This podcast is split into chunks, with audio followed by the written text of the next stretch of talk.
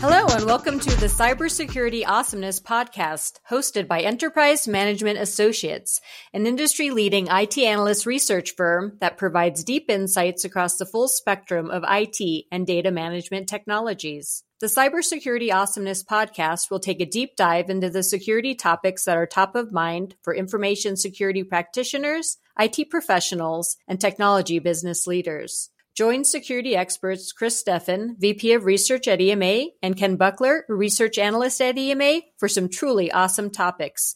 Chris and Ken, take it away. Good morning, good afternoon, good evening. Welcome to the Cybersecurity Awesomeness Podcast. I am your host. My name is Chris Steffen. Joining me is my friend and colleague, Mr. Ken Buckler. Today, we're going to talk about something that's been in the news a little bit lately. Ken and I, being the nerds that we are, couldn't resist talking about it. We all have to deal with our friends at Google and Apple and their particular app store, but there's been a lawsuit that is going to have a very interesting set of effects on Google and Apple's ability to monopolize the App Store universe. And there are obvious security implications that come along with that. And so we thought we'd spend a couple minutes talking about that. Again, if you're listening to this podcast, you likely in your pocket, in your purse, have a smartphone of some kind. 99% of them use either Apple or Google. So there's a pretty good chance that yours is using either Apple or Google. And so you probably, whether you know it or not, have downloaded apps from the App Store on Apple side or on Google side at one point or another.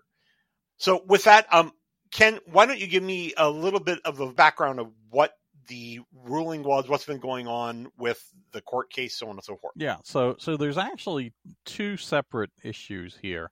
The the first issue, and, and I'm just going to glaze over this one, is that basically they're saying that Apple and Google both have monopolies on their respective phones for payment processing on on apps that are in the phone.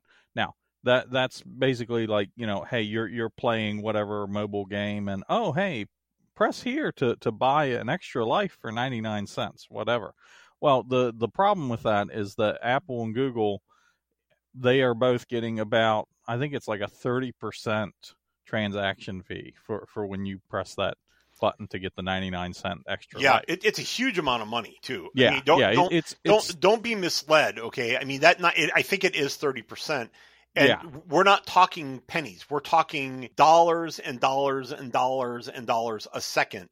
And if you're an app that generates a lot of extraneous revenue, like like a casino app or some of the video game apps like he was just referring to, the add-ons, I, I mean, at any given day, they have people that are paying 20, 30, 50 dollars per day per click on the app, which is just Yep. huge. So anyway, please continue. But I mean, it, we're not Yeah. talking about inconsequential money. We're talking about no no millions upon billions of dollars. Well, let, let- just let's say it's it's a small mobile app and it's bringing in a hundred thousand dollars in revenue through in-game transactions.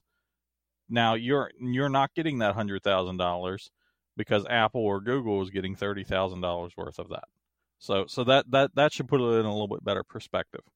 Um, but then the the second issue, the second ruling, which is very very impactful to to uh, Apple, uh, somewhat so for for Google as well, but very impactful for Apple, and that's that basically third party app stores have to be allowed for for the the phones, um, and and the the reason for that is that right now Apple especially and and Google mostly you, there's ways around it they lock you in so that if you're going to install something on your phone, you have to go through their app store. Um, Apple is extremely, I mean, you, you can't bypass it. Google, you can bypass it. It's a little bit difficult, but it can be bypassed right now through something called side loading. And the way the side loading works is you side load an app onto your Android device, and then that can be a third party app store and that allows you to uh, go ahead and download apps from a third party instead of directly through Google. Um, but so this is going to open up a, a lot of very interesting opportunities as well as security risks. Um, from a from a developer perspective, because I've written mobile apps, I've I've created mobile apps for Android as well as iOS, and from a developer perspective, I'm very excited by this because I've always been very frustrated by the the hoops you have to jump through to to put an app on Android or iOS, especially iOS. It's very expensive. But from a security perspective, it gives me pause because now we're going to have to rethink completely the way we approach mobile security. Yeah, so let's talk about that a little bit. I, I, I agree with you. I don't know that we need to talk about the costs and spending side of it. It's not terribly germane to what we do. it, it is very fascinating, and you should definitely look it up if you're listening to this podcast. It's definitely worth a look. But the security side is the part that's kind of concerning to me when you start taking and looking at your oh, again we'll pick on apple for a moment. When you start picking on apple for all the things with the app store one of the things that you have to applaud them on is that they have a closed system where they can guarantee the security of the apps that are on their phone.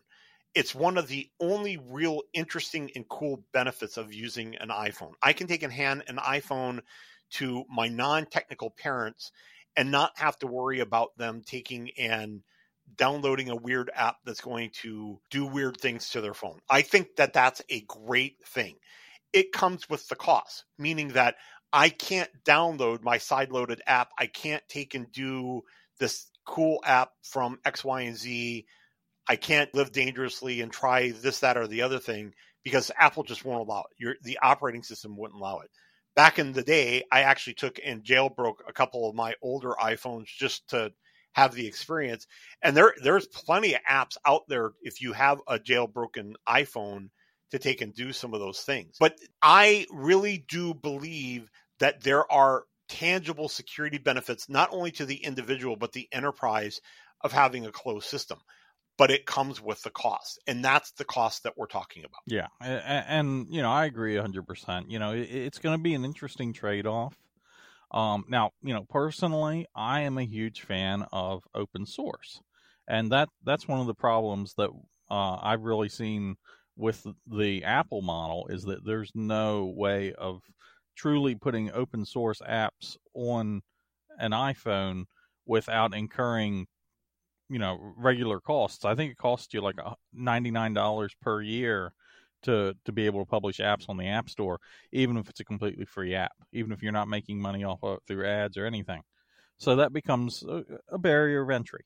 But at the same time, it also keeps the malicious apps out. You know that that's one of the most common infection points on Android devices is by using third party app stores. So we need to find a, a nice middle ground where, eh, okay, yes, you can install other apps, but they need to also be safe apps. Now, the the way that might be able to approach that is look at your Windows computers. Okay, your Windows computers, you can install software from anywhere you want. And it's on you to make sure that you have security software on your Windows computer to make sure that that your computer is protected.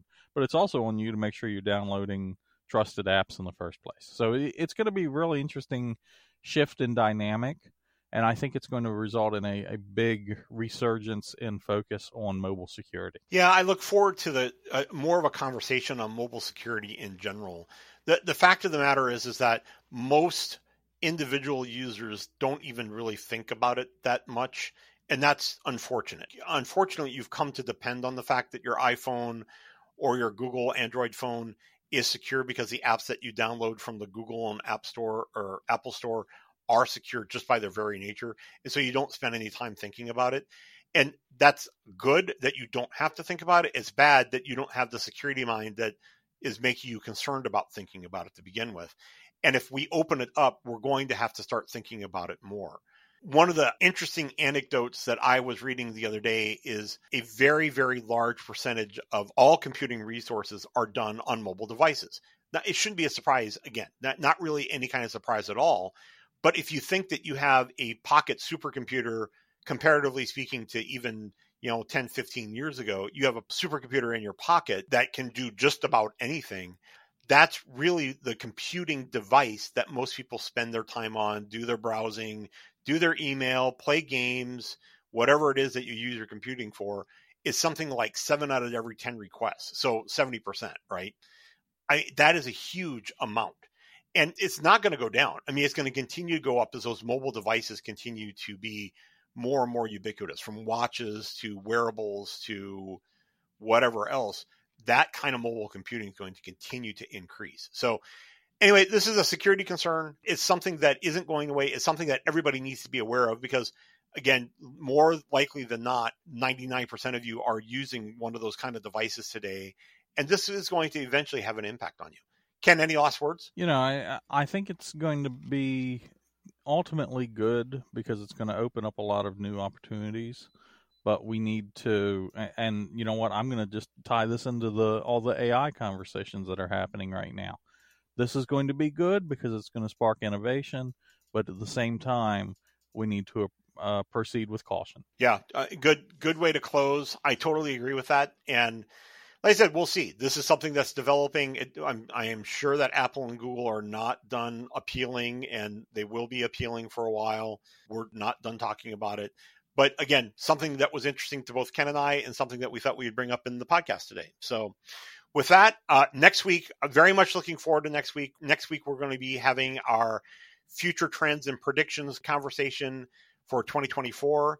I hope that you can join us. If you have questions about that even beforehand, feel free to ping us. We'll be happy to start that conversation even a little bit early. But until then, hope that this has been enjoyable and thanks for listening. Thanks, Chris and Ken, for all your great insights on today's topic. Make your next podcast awesome when you work with EMA security experts Chris Steffen or Ken Buckler. Educate your prospects, differentiate your solution, and add the credibility of a third party expert to your message. Visit cybersecurityawesomeness.com to listen to past episodes.